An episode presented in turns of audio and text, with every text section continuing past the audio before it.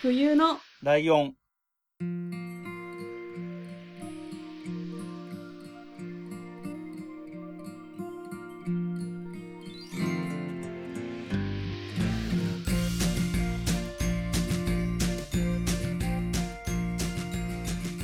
この番組は山梨県出身以外共通点のない二人がそれぞれ好きなことを話す番組です。冬のライオン第54回、椿ライドウです。真冬です。よろしくお願いしよろしくお願いしま。ますえー、月の後半ですので、えーはいゲストが2週連続で出るパターンの2週目という感じになりますよね。はい。ということで、早速ですがゲストをお迎えしたいと思います。グリーンさんです。どうぞ。はい、どうも、どうも、グリーンでございます。よろしくお願いし二ます。週連続でええーお邪魔しております。ー、えーはい。えっ、と、長い肩書き言っときましょうか。はい、えーと、コンビニエンスなチキンたちのディレクターと、切れない長電話のパーソナリティと、朗読の時間のナレーターをやっております、グリーンです。はい。よろしくお願いします。しますああ、なんだっけ、なんだっけ、トークデスマッチと、えーと、教えてグリーン先生もやってます。はい。よろしくお願いし忘ます。れ、忘れてた、忘れてた。そうか。はい。俺も多分、これから番組増やしてったらいっぱい言うようになるんいや、だよ。そうですよ。うんねえ。う んディレクターとかないからね。ディレクター、迷子親子もう終わってるから言わないけど。迷子親子や、言ったことないんじゃないかな。短かった。そりゃだって、真冬さんも知らないんだからね。うんうん。そう、でもね、まあまあ、えっ、と、ちらほら言ってるけど、秋と、今度の秋と今度の冬に番組始めようと思ってるから、お多分4つにね、すごい。ねなると思う。ただ、まあ、でも全部出てるだけで、ディレクターとかはやってないから、番組名だけ並べるだけだけど。そっか。そこがなんかほら、ディレクターとさそっか、。パー全部ソナリティ肩書き違うからな。でさう、ん。なんか出演者っていう意味では同じなんだけど、やっぱり番組の性質が違うから、パーソナリティとナレーション、ナレーターって使い分けもん。してるから、そう、全部肩書き違ってくるっていうのがね。それは確かにね、朗読でパーソナリティじゃないなと思って。まあ確かにね。う確かに。ん。そうか。はいそうそうそうまあ、そんなこんなでですね、えっと、はいい、つもの感じですと、えーゲストの方に2週連続で出てもらって、はい。えーはい。2回目の方は、えっ、と、ご自分が、えーハマってるもの、好きなもので、まあ、我々二人、もしくはどちらかが、あまりよく知らなそうなものをお勧めしてくださいというような形のことをやってるんですけど、はい。えー今回はなんかちょっとニュアンス違うのかなっていう雰囲気だけいただいてるんですけど、なんでしょうえーと。こっから先はもうグリーンさんに丸投げでいきたいと思いますので、お願いします。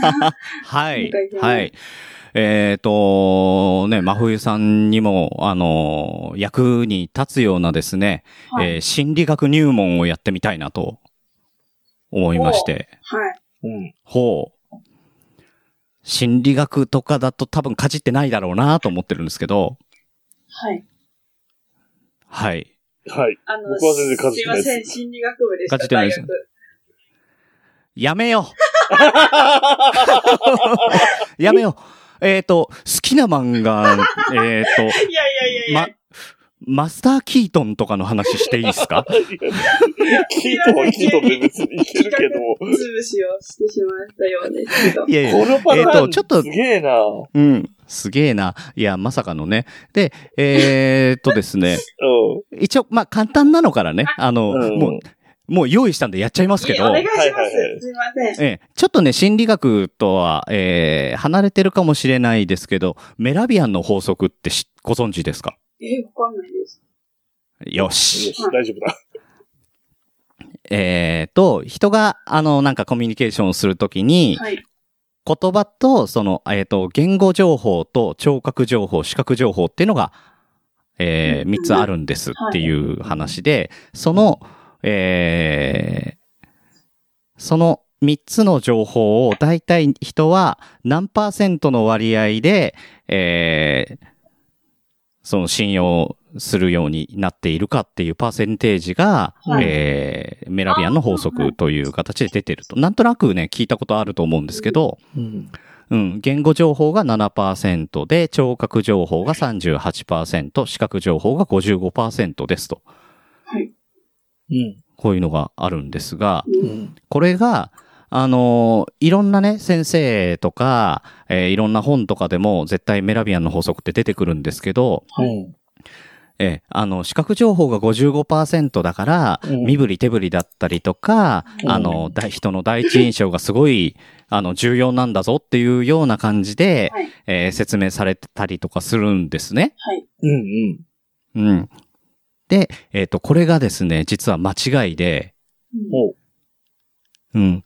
あの、これどうやってこのパーセンテージを出したかっていうと、はい。うんあ、の、例えば竹中直人がよくゲイでやってるんですけど、あの、はいはいね、笑いながら怒るやつ。うん。うん、何やってんだこの野郎って、あ、笑ってるけどわかんないか。そう。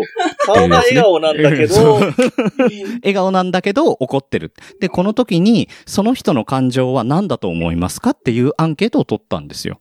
ああ、ほほほほ。で、その結果がこれなので、なので、あの、非言語コミュニケーションっていうのは、言葉のないコミュニケーションっていうのは、実は言葉のコミュニケーションより重要だよっていう話ではないんですっうん。ていうことなんですね。ほほそうなんですよ。結構本とかでもね、本当にね、書かれてんですよ。話の内容より見た目が重要なんですよ。だから、しっかりとした、あの、身なりをしなさいとか、ああ、多いよね、そういう話ね。そうなんですよ。第一印象で、あの、人の見た目は第一印象で決まるよみたいなのとかも、うん。実は、あの、このメラビアンの法則で言ってることとは全然違うもので、うん。これは何かっていうと、うん。言語と聴覚と視覚全部合わせなさい。同じものを、メッセージを伝える形にしなさいっていうのが、このメラビアンの法則なんですよ。揃えなさいってこと？揃えなさい笑いながら怒るなよってことそうそうそう。笑いながら怒るとどっちだかわかんないけど、うん怒った顔して怒ってたら本当に怒ってんなってなるじゃないですかわかね。うん。そうだけど、これメールだったら、どういう感情なんだろうってやっぱわかんない。これ言語情報7%しかないから。うん。これが電話だと38%さらに追加して、えー、45%になる。で、これが対面だと、もう55%なると。うん。うん。なので、えーなるべくだったら、あの、相手にすごく伝えたいことがあるんだったら、会って話をした方がいいよっていうね。ね、あの、僕と付き合ってくださいとかね。はいはいはい。うんあの、僕と、僕とポッドキャストをやってもらえまい、もらえませんか？いや、ダメだったらダメでいいんですっていうね。うん、ダメ元で声かけてるんでって、さっき言ってましたけどね。うんええこれもだから本当に伝えたい、本当にあのイエスっていう言葉をあの引っ張り出したいんであれば、ちゃんとそこのあー3つを、。なるほどうん。三つともですね、はい全部重要なんで、うん全部合わせて伝えると強化されますと。うん。うんなるほど。へえ。あなるほどね。そうえーいうこよかったよかった。よかった。ライドウさんがへーって言ってくれるかどうか。あ、知ってますねとか言われたらもうね、あの、もう、もうこっから、もうこっからマスターキートの話しようと思ってる。で、えっ、と、もうちょっとですね、あのーもうちょっと心理学に寄ったものと。うんで、これは本当に日常生活で使えるようなやつなんですけど、うん。えーバランス理論ってご存知ですか？僕は知らないです。わかんない。ハイダーのバランス理論って。えーっとですね、対人関係ってすごく、あの、やっぱ複雑だし、あの、大体悩み事って対人関係じゃないですか。はいはい。はで、その解決するときにすごく役に立つ、えーバランス理論っていうのがあってですね。うんこれは、えーと、できたらですね、あの、リスナーの方も、えーあの、近くに紙と鉛筆があったら、あの、書いていただきたいんですけれども、はい。うんまず、正三角形を書きます。うん。はい。はいで、えっ、と、一番上の頂点に P。うん。ひうん。あの、左側に O。はい。で、えー右側に X。うん。はい。えー三角形 POX が、えーできていると思います。はい。うんでこの頂点が、えー自分と相手とその、えー二人の、えー認知している対象うん。何かっていうのは、あの、またいろいろ変わってくると思うんですけど、うん。に当てはめますと。うん。はい。その辺が、あの、プラスになるかマイナスになるかっていう計算をしていくんですね。うん。うん。真冬さんやったことある？いや、ないですね。よし よっしゃ えー例えばはいやってみましょうか。はい。はい。えー P を、P を真冬さんとします。はい。はい。えー O を高倉さんとします。はいほうほうほはい。えーそして X をゲゲゲの鬼太郎としましょう。はい。はい。で、そうすると辺にですね、プラスとマイナスをかけて書いていくんですけれども、真冬さんは高倉さんと仲いいですよね。って言ったら、ちょっまあまあまあ、恐れ多いけど、まあまあ、交換的な感じ。まあ、真冬さんは、はいまあ、真冬さんが主なので、真冬さんから見て、はいあの、高倉さんっていうのは好きなうん対象ですよと、ね。はい、好きです。うん。ははい。なので、ここの辺はプラスになります。あはあはあはあ。PO がプラスです。うんはい。で、えー高倉さんはゲゲゲの鬼太郎が大好きですよね。まあこれ違ってたら嫌なんですけど、確かそうなんですよ。え？ウィキペディア調べで。なるほどそんな話聞いたことない。嘘。うん えっと、ウィキペディア調べなんで、えーあの、ここ、プラスにしといてもらっていいですか？ねはいははいい。えーそうすると、高倉さんが好きなゲゲゲの鬼太郎だったら、真冬さんは好きになりますよね。ああ、なるほど。ほうほうほうほう。そう。そうすると、3辺ともにプラスになるんです。うんうんはいうん。はいはいはい。これは、えーすごく気持ちが安定する状態。うんこれがですね、あの、これ掛け算をするので、えーっと、そう、プラスプラスマイナス全部かけるとマイナスですよね。うんうん。はい。えーマイナスになるとこれ不安定な状態ということになります。うん。なので、例えば一つだけマイナスになるものと、えー P をライドウさんとします。うん。はいはい。えー O を真冬さんとします。はい。うん。はい。えー最近やっていた X はルパン三世とします。はいはい。なるほど。え、ライドウさんは真冬さんと、ま、まあまあまあね、まあ声かけた以上好きですよね。うん。はい。ここプラスです。はい。うん。い。はい。で、ライドウさん、ルパン三世大好きですから、プラスです。うんうんうんうんうん。え、ところが真冬さんはルパン三世に興味がなかったんです。ここマイナスになりますうん。そうすると、ここが、えー不安定になるんです。ライドウさんから見て。はいはいはい。ああ、なるほど。はい。そうですよね。気持ち的には、えー、ちょっとっていう感じじゃないですか。うん。ね、番組聞いてても。うんですこの時に、ライ、そう。で、この時に、ライドウさんが、えー心を安定させるためにどうしたらいいかっていう手段が3つ生まれるんです。こ、こっから、この三角から。うん。どれか、あの、掛け算した時にプラスになるようにするには、全部をプラスにするか、うん。うん。あの、もう一つマイナスを増やすか、うん。もしくは全部、えー、あ、その、その二つか。そうだね。うん。ですね。全部マイナスになると全部離れちゃうんで。うん。はい。なので、えー二つです。一つはいはいはいはプラスにする、えー一つは、はい。えっ、と、マイナスを二つにするためにどうするかっていうと、うん。えーライドウさんがルパンを嫌いになるか、うん。うん。もしくは真冬さんを嫌いになる。うん。うんうん。うん。こうするとね、安定するんですよ。うん。確かにまあ、うん。うん。ね、あの、真冬さん、ルパン興味ないんだ。あ、俺も興味ないんだよね。で安定するんですよ。うん話が合う。うん。ね、そのパターン。そうそうそう。うん。うん。もしくは、真冬さんを嫌いになると、う んあの、別にね、まあ俺ルパン三世、ねどうでもよくなっちゃうんですよ。うんあもしくは、もっと、もう、もう、もう、すごい大嫌いとかになってくると、あの、あいつが俺と同じものを好きでいることも嫌になっちゃうんですよ。これ不安定になっちゃう。だから、俺が嫌いなやつが、俺が好きなやつを好きっていうのはうん安定するんですね。んはい。あとはもうこれ完全に無関心なんですけど、全部がマイナスになるパターン？まあもうそれはもう、まあうん安定するというかもう、崩壊して安定っるというか。ていうかもう、うん、そうですね。これ問題にも立ち上がらないぐらいになると。うんうん。なので、これでなんかこの人とうまくいかないんだよなっていう時に、一つ事例を出して、はいこの三角形書いて、あ、こうすればいいんだ。ここをこうすればいいんだなっていうのが分かってくる。ああ。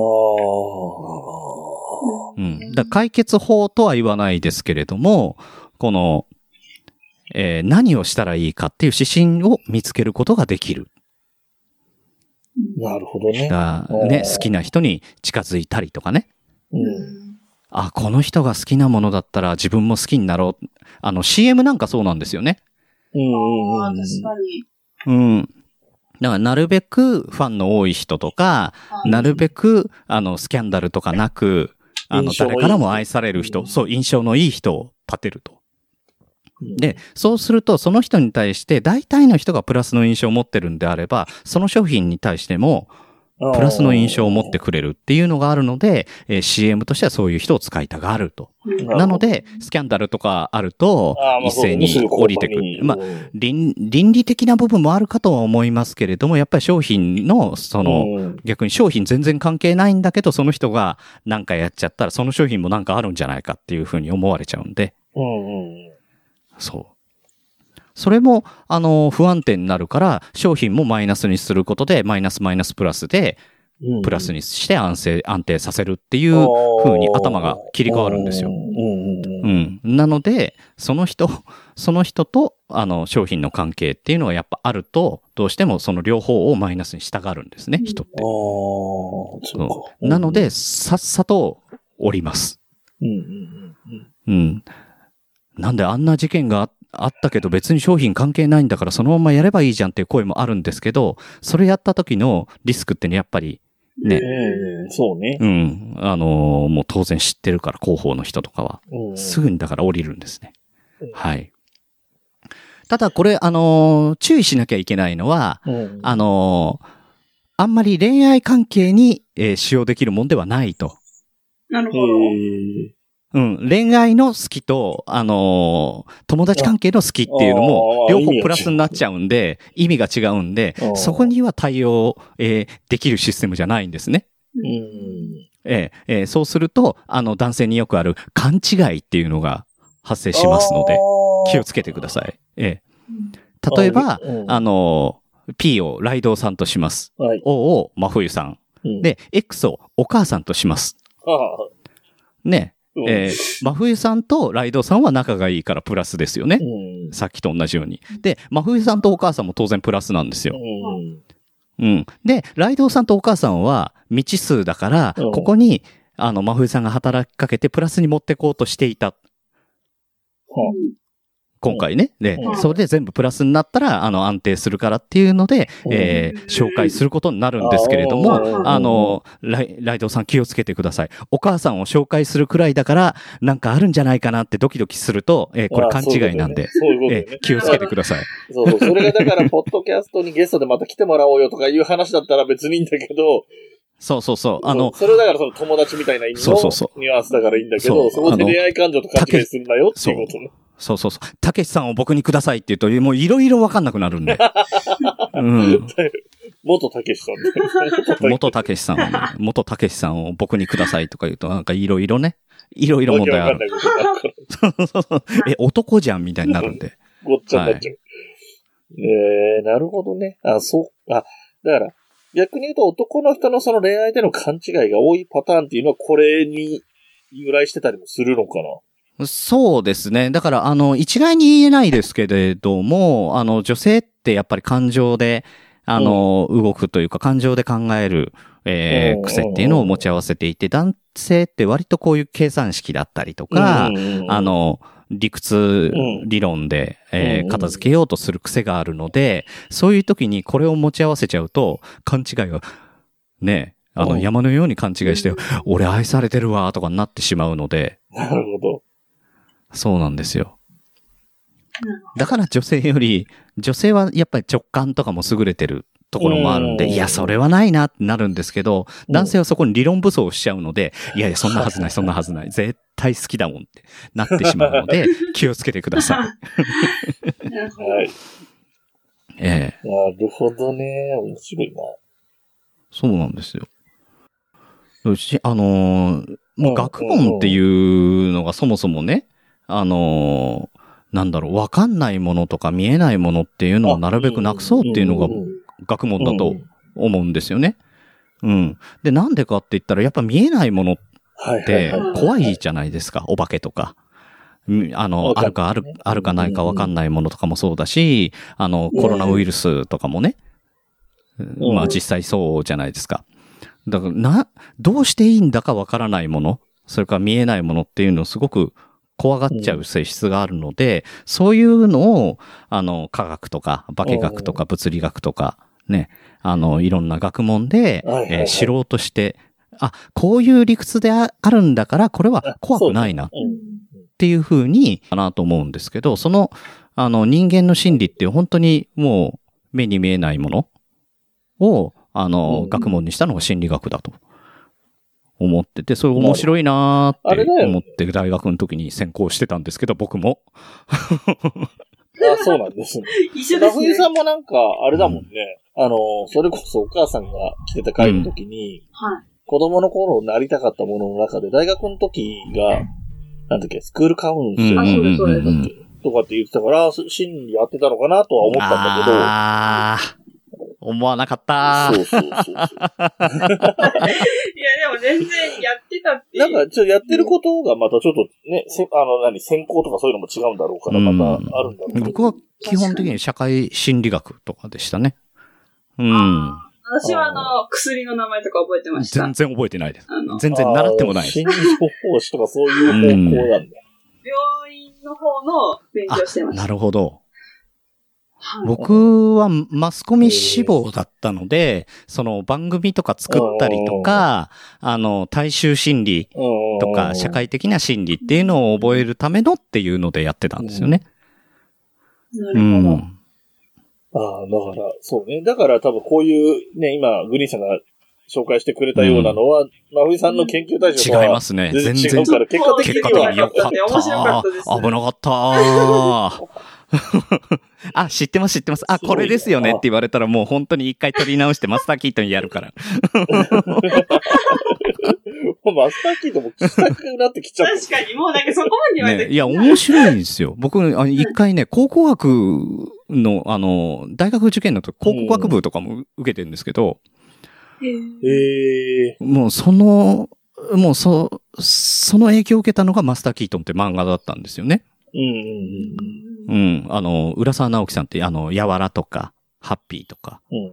あと何、モンスタまあ、ーとかね、20世紀少年。そう、20世紀少年とか書いてる方で、これ原作の方がいらっしゃるんですけど、葛飾北西っていう方が、まあ、あの、偽名なんですけど、いらっしゃって、うんうんで、うん。えっ、と、考古学者、まあ、あの、学校の教授、助教授か、をやりながら、うん。あの、イギリスの保険会社の、えーオプっていう調査員うんをやっているバツイチ男性。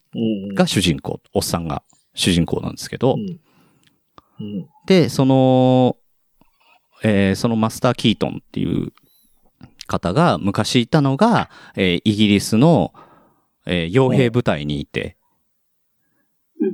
で、その時についたあだ名が教官でマスター、マスター・キートンっていう、えー名前だったっていうところから、いろいろサバイバルだったりとか、あの、考古学の、えー。いろんな、あの、知識だったりとかをすごいやってるんですよね。えー。これがね、一時廃盤みたいになってて、えーななんだ。なんかね、ちょっとよくわかんないんですけど、原作とその作画との間でなんか揉めたりとかしてて、ああのううん、絶版になったとかならないとかっていう話だったんですけどね。もうあの原作の方亡くなられてるんですけど、う。うんん。だからもしね、あの、古本屋とかで見かけたらね、ぜひ買っていただきたい。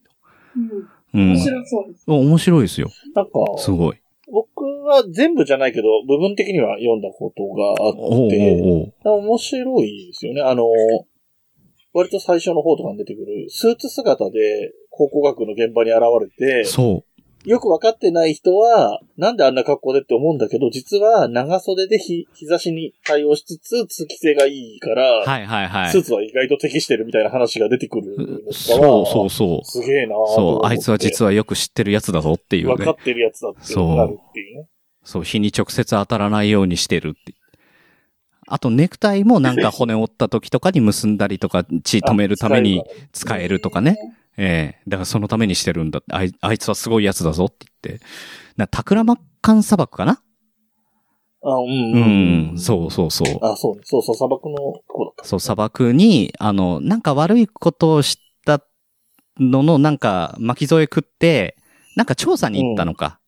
で、そこでやっちゃいけないよって注意したんだけど、聞いてくんなくって、あの、全員、うん全員捕まって、あの、砂漠のど真ん中に連れてかれて、そっから、あの、町までたどり着けたら無罪方面って。そうじゃなかったら死んでしまえっていうような、あのう、ん罰をね、与えられて、えー全員生き延びて帰ってくるっていう。そういうストーリーでしたね、確かね。。うん。うん、うん。そうだサバイバルのスペシャリストなその軍隊にいた時のね、経験があるそうそうそう。そうなんですよ。ねえ。うん。娘には、あの、もう頭が全く上がらないっていうね。う。そうだよ。そう、う。そういうところもいいんですよね。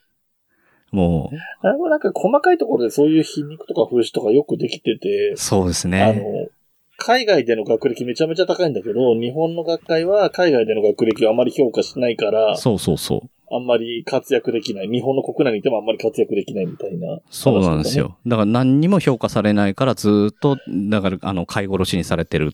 で、その間にお金になんないから保険のね、調査員をやってる。うんうん。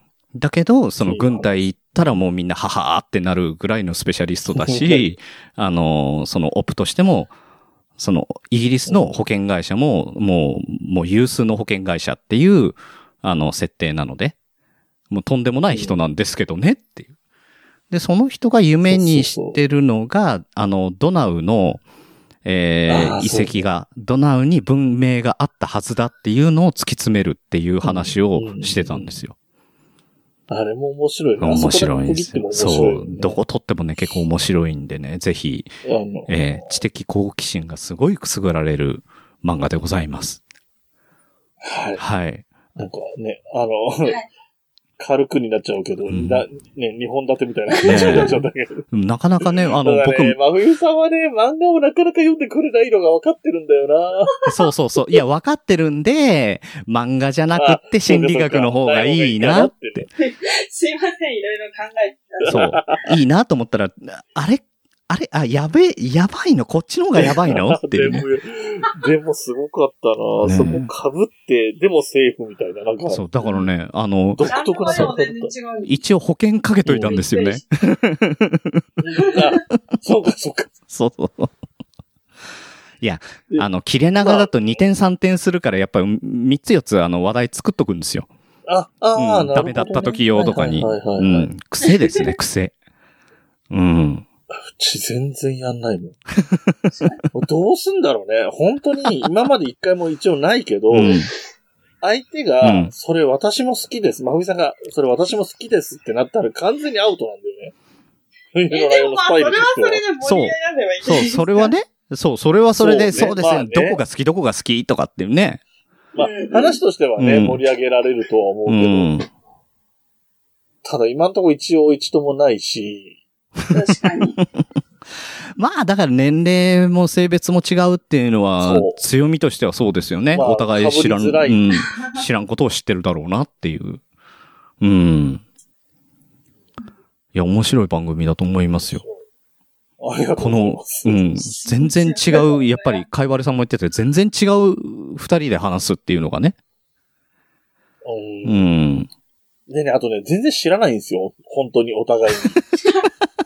あの、さっきほら、あの何？その資格の効果とかのところでうんあって言った方があって話あったけど、うん。あの、この組み合わせに限って言うと、うんあったらやってくれなかったはずなんですよ、真冬さん。どう？会ったことない人とポッドキャストを始めたいっていうのが元々の狙いだったから。おー、危な。だな、何らかの方法で会っちゃってたら、一緒にはやってくれないんですよ、この人。それはまた難しい。確かにうんそうあ、確かにってことそうなんだ。そう。え、なんでやなんで会ったことない人の方が良かったの？うん、そうですね。なんか、仲いい人とやってもなっていうのがちょっとあって、おー、じゃあ全然知らない人と、そうそうの方が、見えないラジオとかの影響なんでしょ、基本的には。そうです。見えないラジオっていうポッドキャストが、はいはすごい好きで、いはい。うんもう。なんか最初のぎこちない感じを、あの、聞いてる側知ってるから、こうなんか愛着がすごい湧くっていうか、なるほどね。そう、見だから守っ、てきた感みたいなのが勝手に生まれるんで、だんだん仲良くなってってるな、みたいなね。出るんですよ、そうそうはいはい。はいはい。だから、それがあるから、あの、オフで会ったりする、した間に仲良くなったりするのも、あんまり、多分、まふいさんの中では面白くないんですよ。あだからまあうん、対面収録とかする時とかもあるから、うんそういう時は事前に会ってお茶してちょっと話したりとかはするけど、ー。うんうんうん。収録とかなしでただ会うとかは今まで一回もないんで、確かに。俺なんか宮さんと会った時、だいたい収録をしないですからね。ああ、うん。逆に収録をする時間があるんだったら遊ぼうぜっていう。うん。うん。収録はだってね、あの、いつでも電話でできるから別に会ってわざわざすることないよねっていう感じですよね。ああ。そう、もったいない、そもったいない。だから感覚真逆に近い。うん。なんか、せっかく会うならなきゃもったいないみたいな気持ちになりますよいやね。、大体はね、そうだと思いますよ。ううん。ん。ああ、そうね。そうそうそう。僕らがね、ここは、あの、異端なんだと思いますけどね。なるほど。うんなる。ほど。そう。まあまあ、そうは言ってもね、本当に、なんか、だから話を、僕は、もうだからう、んお互いに、多分リスナーさんと知ってる情報があんまり変わんないんですよ。あの、いや、多分ね、それ、喋ったりしいや。だからそれお互いですよね。真冬さんも全然ライドさんのこと知らないし。うんそうそうそう。うん。だってヒゲがないことだって全然知らなかったでしょ？まあ、それは知らなかったとしたら、いや知らなかったです。うん。だからね、あうの、ライドさんが、あの、名古屋に行きそびれた時にね。ああ、はいはいはい。そうそうそう。あの時にライドさん来れないって知って、あの、ドンキホーテでヒゲ買ってって、あの、ライドさん連れてきましたって言って、ヒゲだけ渡しましたから。そう。これ本体です。だから、なんか、そう、そう、ヒゲが本体らしくて。そう、本体は連れてきましたけど、分身は。そう、あの、分身の方は、あの、寝ちゃってバスに乗り遅れましたって。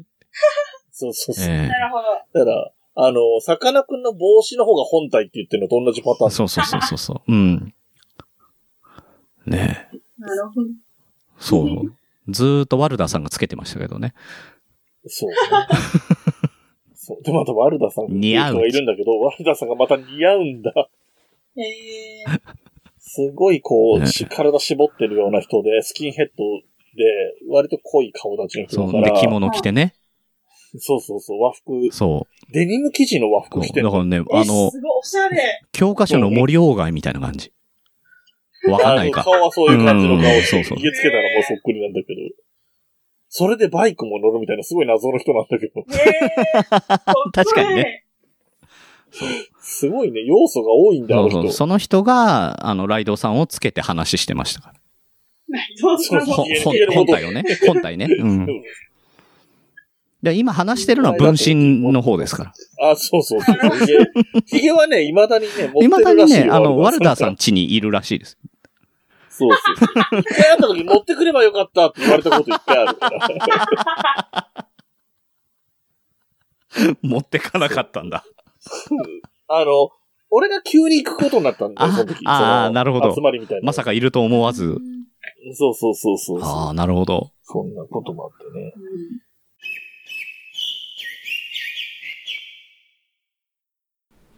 お知らせです。はい。えーと、僕が、はい。えー今日、今回のゲストのグリーンさんがやっている、切れない長電話。はい。いう番組の中の、うん箱番組っていうのがあの番組いくつかあるんですけど、はいはい。その一つとしてですね、僕とワルダーさんっていう人とで、はい。えー、昭和ロボっていう、昭和の頃のロボットアニメの話をしてるっていう箱番組がええやってますので、ー。はい。えー、まあのー、切れ長のね、切れない長電話のどの辺でかかってくるかわかんないので、全部聞くしか手はないんですけど、は えっと、い。聞いてると急に、えっ、と、私の声も流れてきますので、ぜひ、えー切れない長電話の方もよろしくお願いします。はい。お願いします。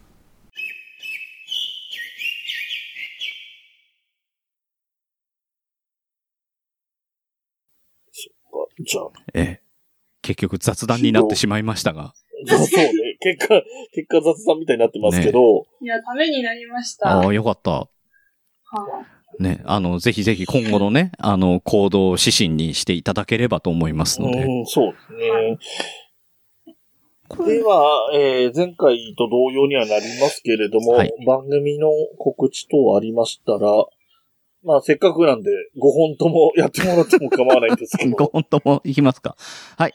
えー、コンビニエンスなチキンたちは、えー、毎週水曜日の0時、えー、火曜日と水曜日の間の、えー、0時に配信となっております。こちらは、えー、みやさんとウッシー、えー男性二人で話しております。そして、えー、切れない長電話、こちらは、えー、みやさんと私、グリーンが、えー、1時間半にわたる、えー雑談をしております。こちらが、えー毎週木曜日の21時配信となっております。そして、えーこちらは不定期ですけれども、えー朗読の時間、えー私グリーンがナレーターをやっております。こちらは、えー本や、えー航空、もろもろ、絵本とかですね、えー朗読をしております。えーこちら不定期となっておりますが、えーぜひぜひ聞いていただきたく、よろしくお願いします。そして、えー、どっちから行こうかな。えーと、トークデスマッチ。こちらグリーンバーサス書店ボーイのトークデスマッチという形で、えー月1でですね、えー、大体最終週、月の最終週の金曜日の、えー10時半ぐらいからやっておるんですけれども、大体2時間から4時間ぐらい、えーぶっ続きで、えーツイキャスにてですね、えー書店ボーイと、えー、クマーさんと3人で、えートークで戦うと。えーいう番組をやっております。そして、えーこちらも不定期なんですけれども、月1か2ぐらいでですね、ツイキャスでやっております。えー教えてグリーン先生。こちらは、あのー、なおさんと2人でやっておるんですけれども、いろいろ、あのーえーこういうことを教えてほしいっていうのを、なおさんとか、リスナーさんから言われたことを、えーグリーンが紐解いていくという番組をやっております。えー以上でございます。ありがとうございます。疲れる一番疲れた はい。じゃあ、今度は真冬さんが疲れる番です。告知をお願いします。はい。えっと、メールアドレスが、huyunolion.gmail.com です。ツイッターのアカウントが、fuyunolion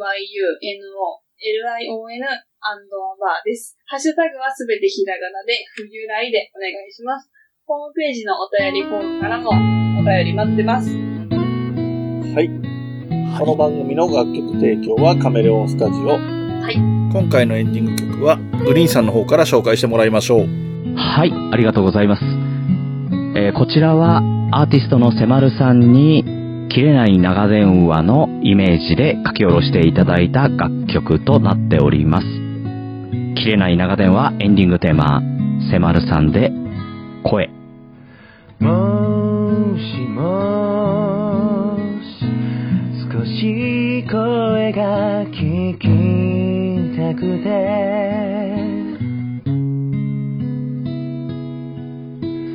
ちょっとだけ